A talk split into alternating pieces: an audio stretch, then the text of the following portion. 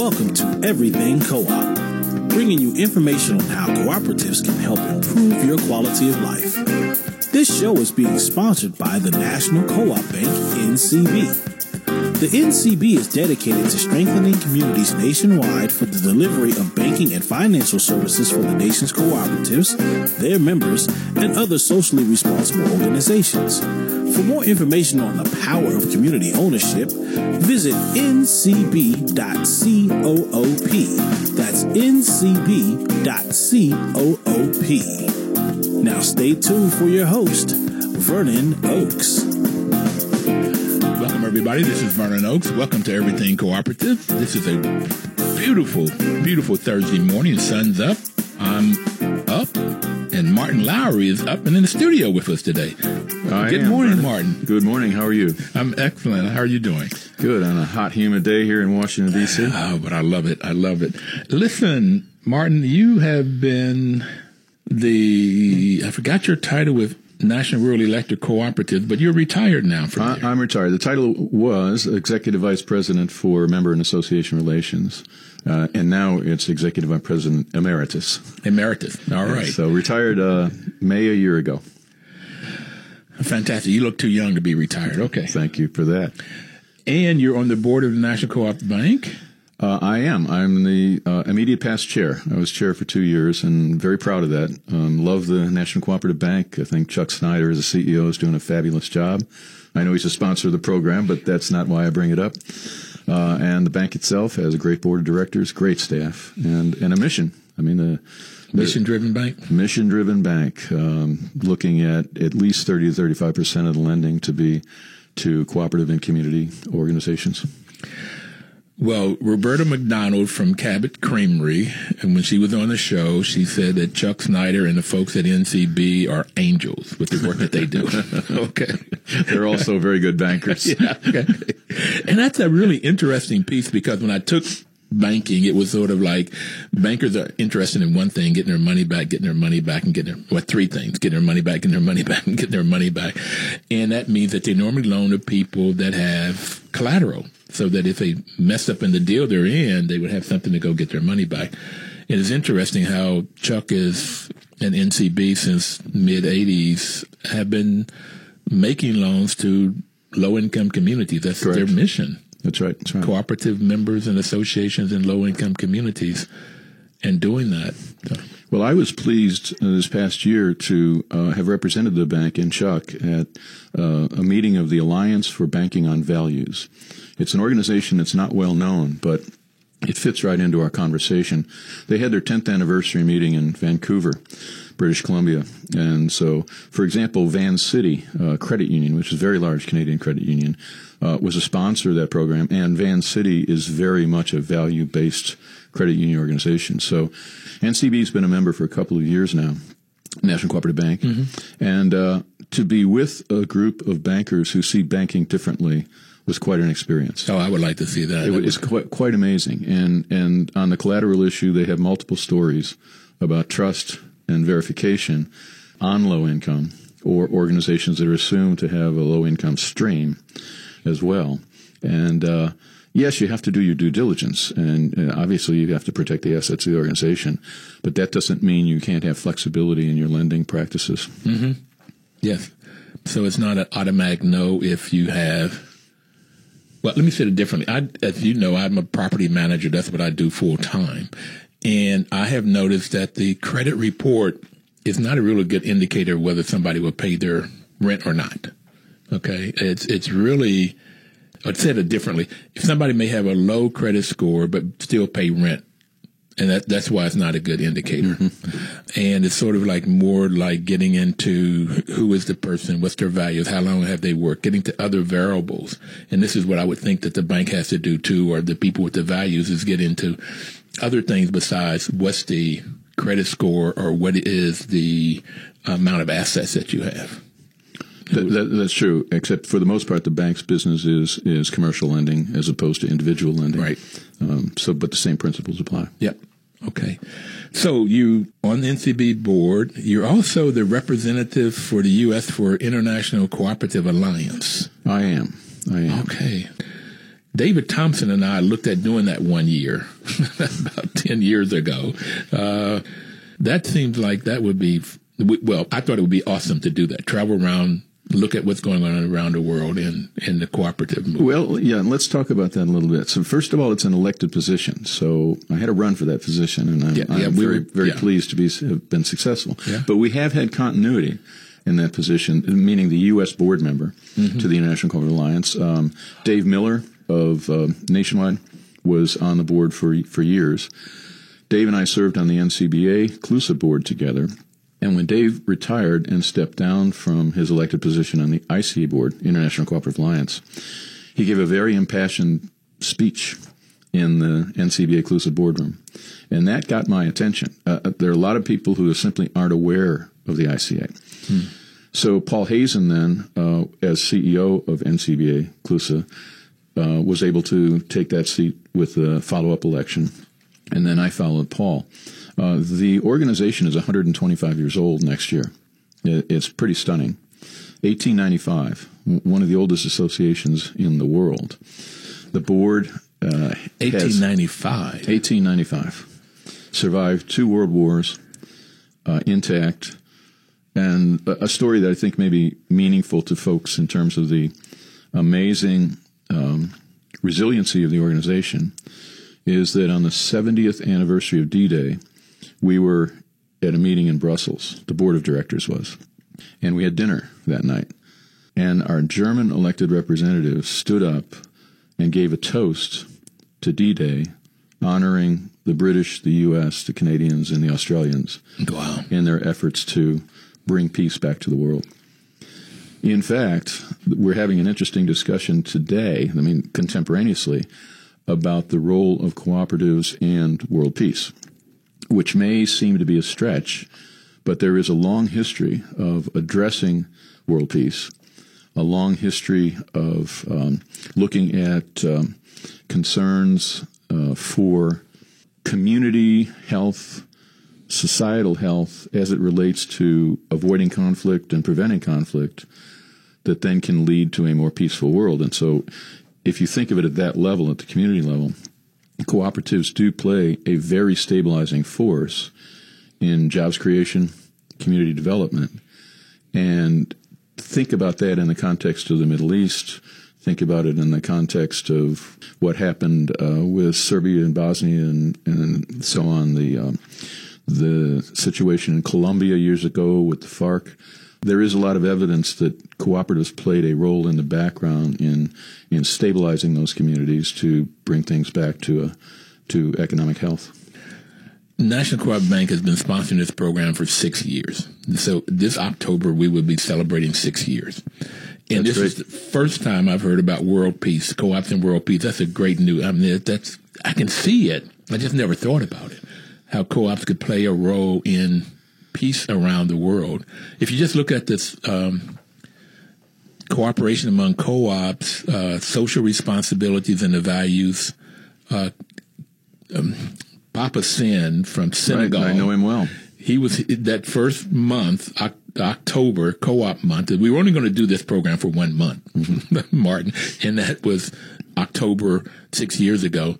And and Papa Sin was on that, and he said that that co-ops are created to solve a community problem.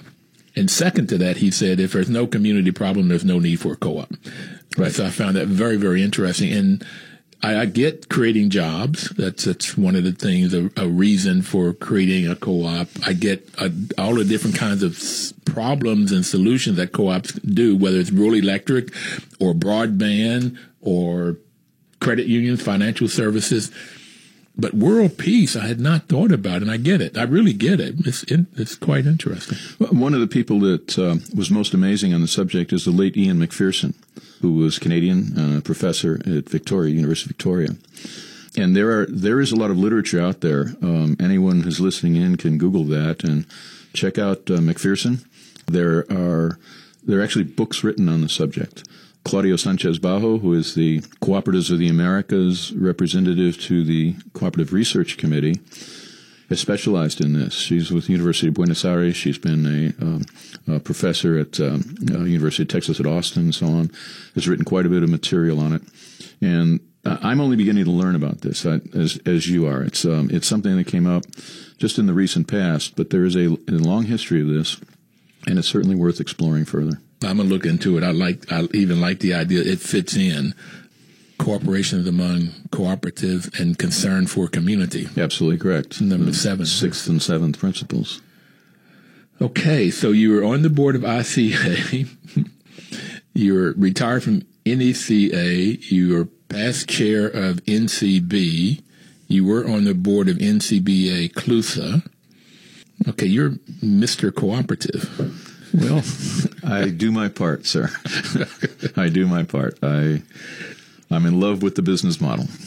I am too, and it's it's sad. It's sad to me is I did not hear about this until I started managing housing co-ops, mm-hmm. and I've just fallen in love. I would see just everyday normal people running a business and doing it very well. They didn't go get an MBA somewhere or get all this education, but they got the training. The fifth principle is uh, training information uh, this whole education piece. They got the information they needed to run a business, and they do. They do it quite well. Mm-hmm. Most housing co-ops are highly successful. Unfortunately, the ones that fail take a lot of energy and time and effort that they fall, but it's either there's some predator in the world somewhere in that mix, right? Either inside the co-op or outside the co-op. Particularly with gentrification, like in D.C. and New York and stuff, where people want to come up. The property's gotten such a high value, but they they're, they're very successful. It works. So to go back to your point about meeting a need, um, you and I attended the Federation of Southern Cooperatives annual meeting a couple of weeks back in Birmingham. And there's always a, a pre-meeting conversation of folks that are interested in just sitting down and, you know, getting to know one another again was coming from folks who have been with the Federation for, for years and years and fought the good fight on civil rights and found reasons to create particularly um, uh, cooperatives for black farmers who lost their tenant status and, and so on. Many, many of our listeners would know the story. The conclusion when you when you take the premise that you've got to have a need or or there's no point in having a co-op, the conclusion is it doesn't start from the top. It starts from the grassroots. Mm-hmm. You know, any successful cooperative is not going to be put in place by a national association or an international association. It's going to come from the individuals in the community who find a need that is not otherwise being met. And in rural America, broadband is a perfect example of that. Right. And then your organizations up the line in terms of state, regional, and national need to be able to provide the support, technical assistance, and so on to make sure that the grassroots effort doesn't fail for lack of resources. All right. And we're going to go in our first break here in a minute, but I want to give a shout out now to Anita Bonds. She's councilwoman for DC. She started a limited equity housing co-op task force and it's all about that creating the technological support for housing co-ops. Uh, there's about a hundred limited equity co-ops in the Washington D.C. area. That's fantastic, and um, that different uh, different spaces. And she's going to be on, I think, uh, October the 10th, and somewhere in co-op month, she's going to be on the show. But she's got it, and she's gotten that co-ops is the answer for gentrification uh, for affordable housing in the Washington D.C. area. So I'm I'm really liking. It's been hard to get the attention of mm-hmm. council people about this co-op model, but I really like that she's doing that. So I give give her a shout out. Terrific. So we're going to take our break and then we'll come back. I want to talk a little bit more about some of the things that you talked about in Birmingham and then move on to what's happening international. We'll be right back. Please don't touch that dial.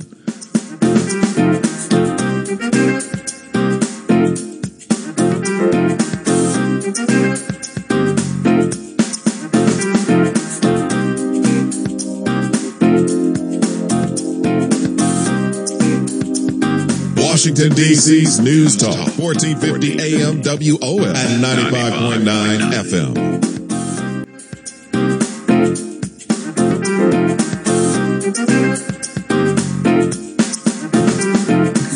Welcome back, everybody. Mr. Martin Lowery is our guest this morning, and my name is Vernon Oakes, and the program is Everything Cooperative. We This program is sponsored by the National Cooperative Bank, and we're talking about uh, we're talking about ICA, International Cooperative Alliance. We've been talking about National Rural Electric Cooperatives.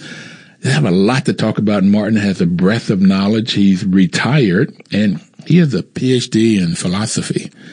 So the philosophy classes I took were great, but I never thought about majoring in that thing. That that is wonderful. And do you use that at all in this world of Oh, I'd, I'd love to go around uh, universities talking, philosophizing at universities about the importance of the liberal arts. I wasn't sure I would use it, but I have to admit, part of my philosophical training is in logic and foundations of mathematics and systems theory. So that fits right in with technology, computer science. In fact, for my first two years at NRECA, I was the assistant manager of computer services because the work I had done in logic and mathematics made prog- computer programming very easy. Mm-hmm. It was like the equivalent of a computer science degree. But the more important uh, aspect of this, and I think it's one that you would recognize having taken philosophy courses, is your ability to analyze a situation, think, think, resynthesize what you found, and reach a new conclusion. Yeah. And so I found that to be tremendously important in my career that any any issue that would come forward, whether it was an opportunity or a challenge, you can step back, sort of take it apart, rethink it, put it back together and say, here's a way for us to move forward. And the third thought on this is ethics. Ethics and values. And you don't need to take a philosophy course to be very good at thinking and behaving ethically but struggling through different viewpoints on what ethical behavior is, how it comes about, what its foundation is, can be can be helpful as well. So you're going to go give some talks to the government here, the federal government, on ethics and behavior. Okay, so I like the ethical principles of co-ops: yes. honesty, openness, social responsibility, and caring for one another. I just, I love these ethical principles. Excellent. That's right. Uh, particularly one of caring for, for one another and values. That, that is great. So I, I want to go back to ICA and something that you talked about in Birmingham when you got up to, to talk. You talked about bringing some folks to Birmingham from ICA. There was a meeting or something. Can you tell us about that? Surely. Every eight, ten years, the U.S. has the opportunity to have the board of directors of the ICA in the U.S. Uh, as hosts. Uh, we have 20, 20, members of the board, and then you have translators, you have others. So you have probably 35 to 40 people when, you include staff. And so it's a, it's a big commitment. And, uh, NCBA CLUSA made that commitment. Um, NRECA also made a, made a commitment to, to support, uh, the effort.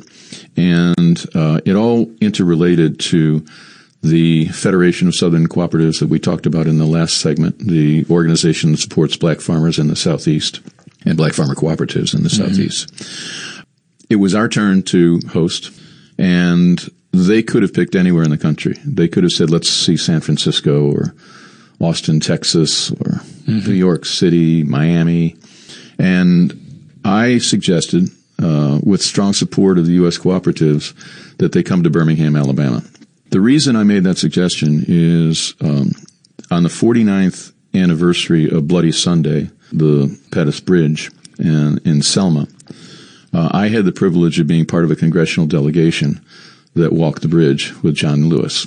We were in the um, Brown AME Church Chapel. Mm-hmm. Before that, hearing uh, Andrew Young, Jesse Jackson, and others, it was um, a quite amazing emotional experience because it didn't just include um, walking the bridge at Selma. It included visiting um, Medgar Evers' home and having um, his wife come in from California to talk about the horrible evening when Medgar was killed. We went to Fannie Lou Hamer's grave. We learned a lot about the Mississippi Freedom Delegation in the 1964 uh, Democratic Convention, uh, trying to uh, take those seats and ultimately failing on it. But the bravery of uh, Fannie Lou Hamer uh, was was quite clearly discussed by a lot of folks. And so, and um, the most emotional was being in Money, Mississippi, next to the graveyard or the cemetery where Emmett Till was to be buried. after he was so uh, horribly murdered as a 14 year old, I believe, mm-hmm. um, on a summer trip down to Mississippi, where it was claimed that he had whistled at a white girl at the grocery store. We were right there at the church.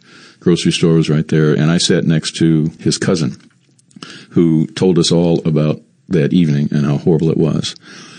So all of that um, built a great deal of emotion as we came out of the Brown Chapel to an amazing 3,000 people who had come from all around the world to, to walk the bridge on the 49th anniversary.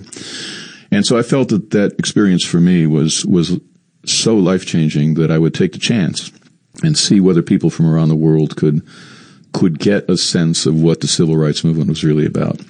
So they came, but I would admit that many of them came, maybe not skeptically, but really not knowing what they were going to find. What they were going to get into. So we uh, took them to the new interpretive center between Montgomery and Selma, which is a fabulous place. If if any of you are in that area, don't miss it. Then we came to um, Selma. We um, talked with uh, folks who had been involved with Martin Luther King from the beginning. Some amazing people that uh, Cornelius Blanding, who's now the head of the Federation, was able to to bring forward, um, and um, they were they were quite important to listen to. And um, the thing that really struck me is as we walked the bridge, there were people from all over the world tweeting back to their fellow countrymen, I am now walking the Pettus Bridge. They knew. They knew at that point what it meant.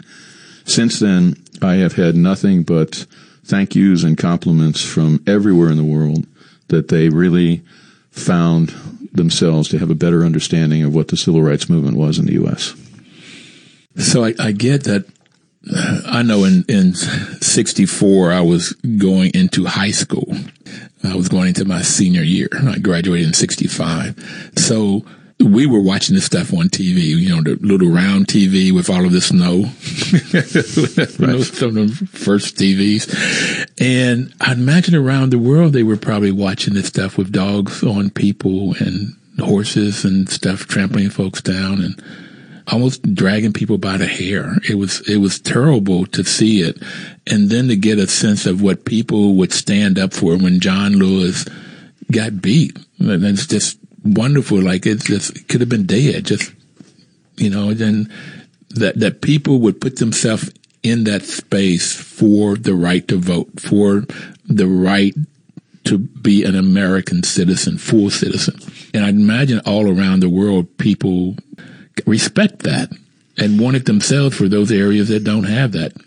I think I think you're correct, except for the fact that it's easily forgotten unless it continues to be brought forward. And I, I think that what happened in inviting them all to the U.S. I'm sure many of them had a, a general recollection mm-hmm. uh, of this, but uh, to to be there and to have people who were witness uh, talk about what what it was like in person was was really really emotional and really important. Um, John Lewis himself, I think, is a true American hero. I, I, had the privilege of being on the same bus in the congressional delegation as Congressman Lewis.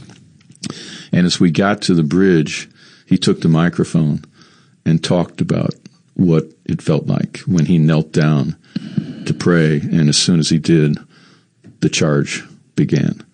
Um, quite an experience to listen to his voice uh, I will also tell you that when we were at Medgar Evers' home, he was asked if he wanted to say a few words, and he couldn't.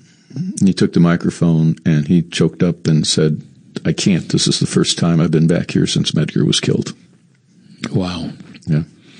Well, it's amazing to me how this following this cooperative world gets you into spaces like that. Well, and I should say before we would move on to another subject that um, cooperatives are very much involved in the civil rights movement. Right. Uh, and in fact, you would know from the housing cooperatives in New York, a lot of folks from the New York City area that came down were were certainly people who were cooperators and and part of the movement. Well, the host march.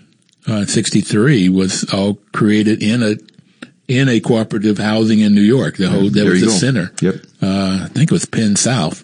Um, but yeah, that the housing cooperative played a big role in that. Uh, but I met Andy Young. I took, got a picture with him.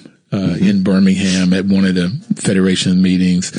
And he's been one of my heroes uh, as John Lewis and when he he stood up in Brown Chapel uh, at one point. He was a co-sponsor that year on the 49th anniversary of the of the of the Bloody Sunday.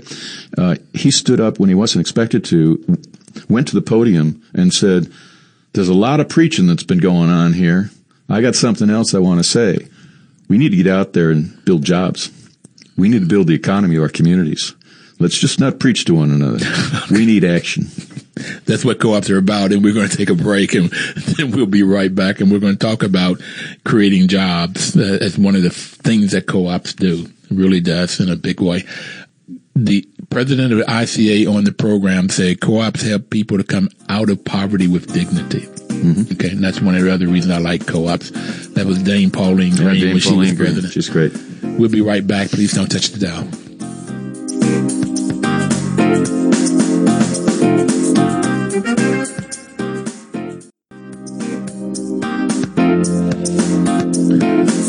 Everybody. This is Vernon Oakes, and the program is Everything Co-op. And Mr. Martin Lowery is our guest today. I should say Dr. Lowery uh, from my teaching days. But National Rural Electric Co-ops, they've been around a long time too, and they got started because there were no el- electricity in rural America because the large corporations would not go out. It would cost too much money to string the lines all across all of this vast land. And so they didn't, they didn't do it. So then individuals did it with government help. Okay. So that's what that started with. Right. In fact, um, I've traced it back further to um, Theodore Roosevelt, uh, who had the idea of looking at public power as a as a way of addressing the economy of rural America. There, there was a report done on the commission called the Commission on Country Life that President Roosevelt had had put together, and um, that commission included a gentleman by the name of Horace Plunkett, who was the father of the Irish cooperative movement, who Theodore Roosevelt knew personally when he was chief of police in New York. Plunkett would come to New York and, and then go west, and they both loved the West. So Plunkett gets out west, he starts a cattle ranch in the Powder River Basin, and he realizes there are no cooperatives. And farmers and ranchers are not going to make it, in his opinion, in the West of the, of the United States if they don't form cooperatives. And Roosevelt was right with him on it. So the Commission on Country Life gets written up, Plunkett being a member of that commission, along with Gifford Pinchot, uh, very famous in terms of his interest in land management and, and future governor of Pennsylvania. And Roosevelt's cover letter to the Congress says, I recommend that you implement these ideas using the cooperative model wherever possible, because mm. it's the best model known to mankind where people are willing to take uh, self initiative. It doesn't happen, but Pinchot gets to Pennsylvania as governor. He starts talking about public power and the fact that we need power to the people, so to speak. Okay. Now you get to Franklin Roosevelt. You still have a rural America without electricity, uh, for the most part. Uh, and he looks at it and says, in effect, my cousin was correct. My cousin Teddy was right that we need hydropower, and the best way to do this is to bring that hydropower to the people through cooperatives. But there is another hitch to the story, which is when the Rural Electrification Administration was created, because of what you said, that the investor-owned utilities were unwilling to serve. They wouldn't take the money. They wouldn't take the federal government subsidy uh, to build out a line to rural America. And that's when the government itself had to say, well, how will we do this? Luckily, we had some advocates uh, in the administration who said, why don't we try the co-op model? Why don't we look at the idea of lending to a cooperative where we know those farmers and ranchers who are going to become the um, members. M- members are good on their word. Mm-hmm. Like we talked about earlier, the question of collateral. Mm-hmm. What's the collateral that we have here that keeps the federal government lending whole? It's the word of the, the people in rural America. And there have been very, very few defaults over the years. So that's how it, that's how it all got started. And now there, how many rural electric co-ops are? In round numbers, 900. Okay. That, that includes that's what I had in my head. Distribution too. cooperatives, generation and transmission cooperatives, and and related service organizations. So I was in a meeting at uh, NCBA CLUSA and a year or two ago, and I think it was the Rappahannock Co-op in Virginia that was talking about they put in solar power. Mm-hmm. And then they came back and put in broadband. Mm-hmm. And they were talking about how they created classes and um, to teach the, the, students how to do both the solar and the broadband. And they got the, the whole school really involved both in knowledge. That's the fifth principle, uh, that we talked about. Uh, but, but providing the electricity, renewable electricity, providing the broadband, and then teaching folks how to do it. That's a perfect example, and Rappahannock is a very progressive organization, even to the point that they are founders of the Transatlantic Electric Cooperative Alliance, working in particular with Germany on looking at information sharing. So back to your principle of information, education, and communication. Uh, Kent Farmer, as a CEO, is uh, is very very committed to that kind of outreach, both to cons- member consumers of the co-op as well as uh, the larger community. So the last time you were on a show, you talked about the struggles in Puerto Rico with rural electric co-ops. How's that going? Well, the struggle is actually without rural electric co-ops. Um, we don't have any electric cooperatives in Puerto Rico. We have great credit unions and we have a great um, cooperative um, community, if you, if we could put it that mm-hmm. way. Mm-hmm. Uh, lots of members of, of cooperatives in, in Puerto Rico. Um, the situation with the electric system is pretty much the same as when we talked last. Uh, yes, it's been reconstructed, but the reconstruction was at a standard of quality that was pre Hurricane Maria. And the argument was that FEMA couldn't reimburse for any upgrades to the systems. If you upgraded the system, somehow that's taxpayers paying for the upgrade as opposed to the utility paying for the upgrade. So there's still a lot of concern, particularly in rural areas of Puerto Rico, about reliability and resiliency. And I will say that they were very, very lucky, unlike the Bahamas, um, that Dorian did not come straight through Puerto Rico. Right. Yeah, that would have been devastation. So, still quite a bit to do in terms of what models are going to work best to to make for a re- resilient system that is also a renewable system. Um, it's a complicated issue to determine how you can take solar and storage and wind and um, and also have resiliency at a Category Four or Category Five hurricane. Something that uh, engineers are working on round the clock, uh, including uh, NRECA uh, and its Business and Technology Strategies Group, working with Department of Energy uh, Department of Defense and others on on resiliency of systems, uh, including um, cybersecurity resiliency.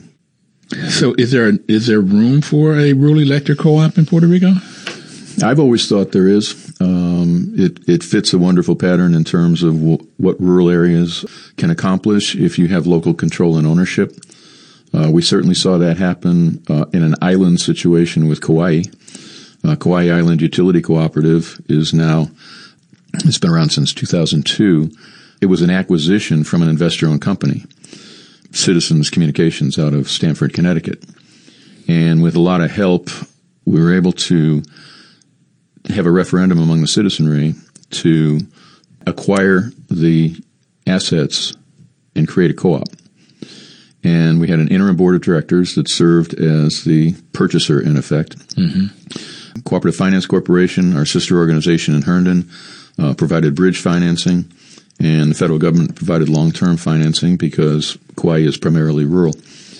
And since then, they have gotten very serious about renewable energy.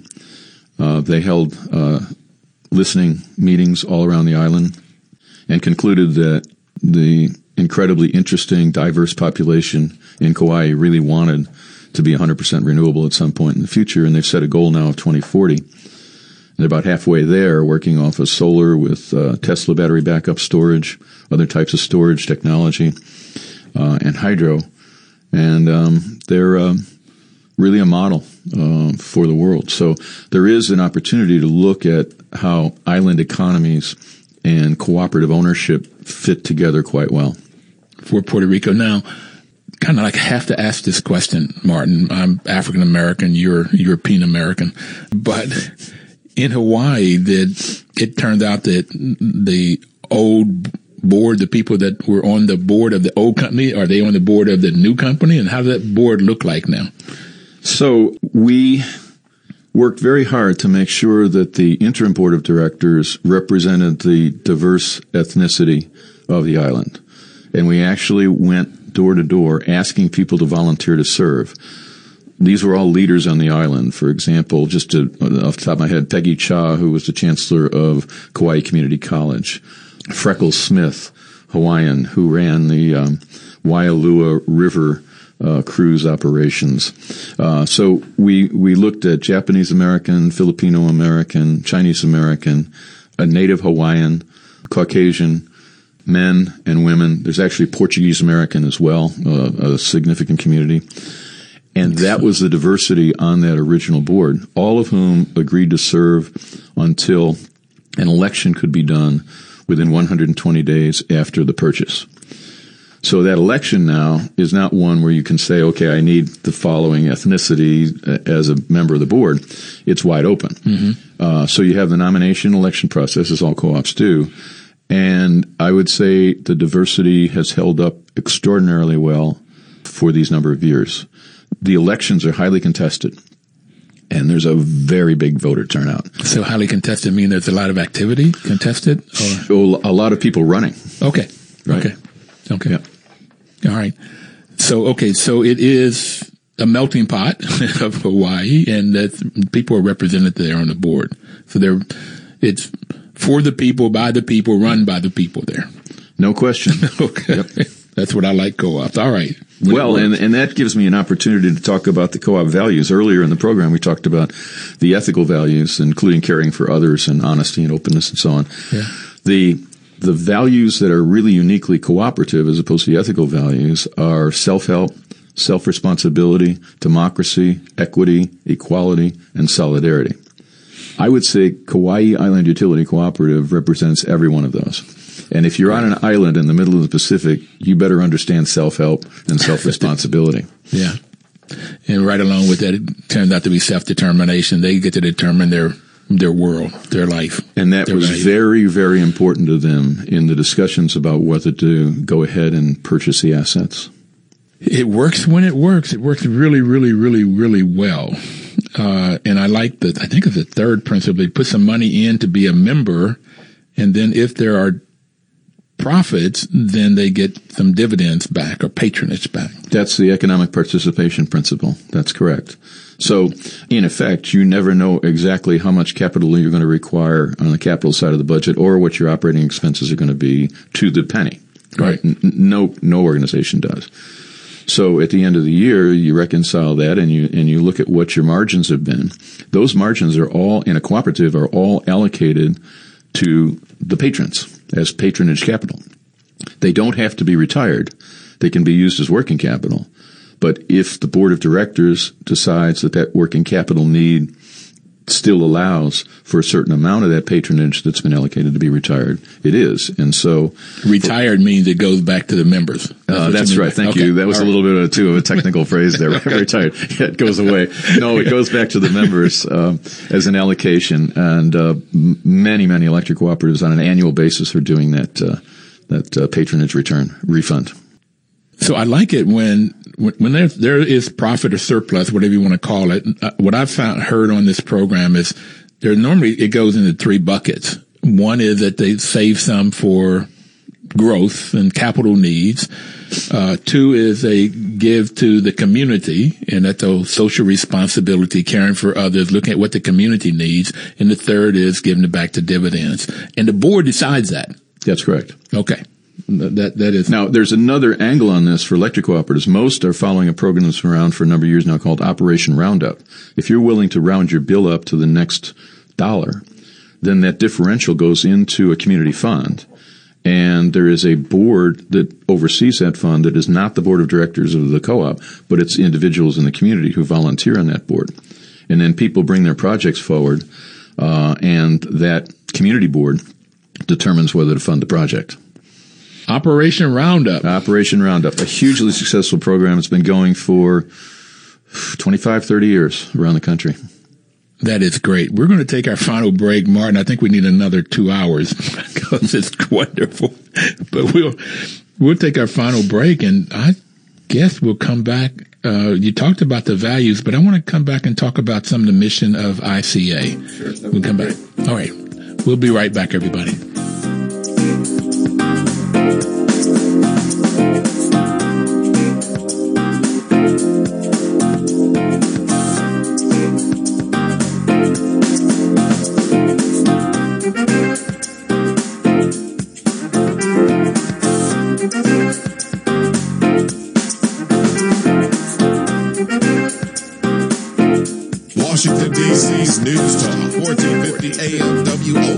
95.9 FM. Welcome back, everybody. This is Vernon Oakes. Program is Everything Cooperative. We talked a little bit about Dorian and hitting the Bahamas early on. And for anybody out there, um, CDF, Cooperative Development Fund. Mark, will you will you talk about quickly how people can give money for for the co-ops in Sure, Bahamas? Sure. Well, there, there are a lot of different ways, but if we want to do it specifically through the co-ops, there's a disaster recovery fund that the Cooperative Development Foundation put together a number of years ago. Uh, NRECA is very supportive of it and, uh, and a co-contributor on it. If you want to, the easiest way to get to that is Google CDF Bahamas, and it'll come right up on on the um, Disaster Recovery Fund. CDF is a wonderful organization uh, affiliated with uh, NCBA, CLUSA, and uh, they do a, a really good job of delivering uh, the right level of resources to cooperative organizations that really need it. And in a disaster recovery situation, that's where it's most needed. And for the Bahamas, as you can see from what we've looked at on television, it's uh, needed desperately. Yeah. So uh, after this program, I'm going and donate some money to that. It, it's horrible when you look at the just flattened uh, houses, just far as you can see. But what is the purpose? What are some of the purpose of ICA, International Cooperative Alliances? Well, I had a bit of a discovery when I first came on to the to the ICA board. I had a, a, a great mentor over the years at NRECA by the name of Neil Doherty, who um, ran our consulting and, and search activities for a number of years. He would always say, "You've got to read the articles of incorporation and the bylaws.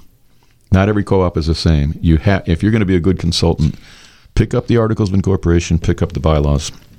So I picked up the bylaws and articles of incorporation of the International Cooperative Alliance, and I was stunned. Now remember, this is 1895. The organization was created. Um, got support from all over the world. NCBA is very supportive, and we have a number of uh, of other um, apex organizations that are members. NRECA is a member. Land O'Lakes is a member. CDF is a member. CDH is a member. I misspoke there, not CDF. Uh, CHS. So here's the purpose of the International Cooperative Alliance as written in the bylaws, Article 1 to promote the cooperative movement based on mutual self help and democracy, to promote and protect cooperative values and principles, to facilitate the development of economic and other mutually beneficial relations between its member organizations, to promote sustainable human development and further the economic and social progress of people thereby contributing to international peace and security. And finally, to promote equality between men and women in all decision making and activities within the cooperative movement. Wow, Ni- 1895. Well, I'm sure that that evolved over the years, and they've been amended, and probably this this was amended as of perhaps 1995 or 2000. Um, I I find it very persuasive, and um, I've been involved as the chair of the drafting group for the 2020 to 2030 strategic plan for the International Cooperative Alliance, and I wanted to make sure that it was directly incorporated into that planning document, which will be discussed in our General Assembly in Kigali, Rwanda, in October. So it's the beginning of trying to disseminate information that's already out there. It's already in print, but many people would say, "Oh, bylaws! I don't need to read the bylaws." Right, right. I find that property management, you the bylaws is the first thing you go to when you start managing. But I, this is just curious. In a couple places, this this so you, you want to promote equality between men and women in all decision making and activities within the cooperative movement. That hasn't happened yet. Uh, this is true. Uh, it, it's true. Um, I think in many ways and in many cultures, we still are a male dominated uh, movement. But just as the U.S. Congress is looking to how, how can the House of Representatives go from 22% women to 50% or 51% women, we, we need to very much concentrate on that. There is a gender equality committee of the ICA board. And that gender equality committee meets not only with the board itself, but they meet regionally. So there are four regions of the ICA. There's Asia Pacific, Africa, Europe, and the Americas. In the Americas, North America and Latin America. Um, gender equality committees exist in each of those regions as well. And as you can well imagine, the discussion around gender equality is going to be very dependent upon cultural Culture. mores Yeah. within a country and and then in a mixed way within an entire region. But it is it is a top priority for the 2020 to 2030 plan. The interestingly, the ethnic and racial diversity is in many ways a non-issue at the international level because you're already dealing with all ethnicities and races in in the global movement. It's it's much more of an issue uh, regarding women and youth because in either women or youth uh, discussions, you've already got a great co- cross section of ethnicity and race. But I find here in the U.S. that still for African Americans, it's not as much, not as many African Americans are on these boards as they're represented in communities. But I'm also finding that uh, I think at workers' co-ops, it said that 40%, 40, 45% of new worker co-ops are people of color. Yes. Okay, and I, I, that that's great because I I really believe, and one of the reasons I love it is one of the ways of creating financial and social wealth for anybody that's in a moderate, because it's not just African Americans that are are in low income communities. Growing up in, in West Virginia, I know there's a lot of whites that are poor. poor. okay, so it's like, how do you move folks from poverty to wealth? And this is where I find co-ops can do that, can do it well. This is an interesting subject globally. Uh, not just income inequality, but as you said, wealth inequality. And, and the statistics are very clear. And if we even just focused on the U.S., the wealth inequality as a racial divide is enormous. It's mm-hmm. absolutely enormous. And that has to do with savings, net worth, uh, ownership, uh, mm-hmm. property ownership. You mm-hmm. know that better than I. It, it- it's got to be addressed. And, and unfortunately, the, the inequality discussion more often limits itself only to income inequality. And, and we, we have to begin to address wealth inequality, so especially since we know the statistics so well in terms of the, the, the 1% that, that uh, basically control the majority of wealth in the world. Well, this this wealth inequality, is- and I've been trying to even at my church, um, but but everywhere is the balance sheet is more important than the profit and loss statement. The profit and loss statement on day to day, right now, yes, did I make money or did I lose money? You got to know that. But are you creating on the balance sheet? What's your assets look like? yeah. Are What's they your equity? growing? Yeah. Yeah. You know, what's your net worth? What's your equity? How many? What kind of assets do you have?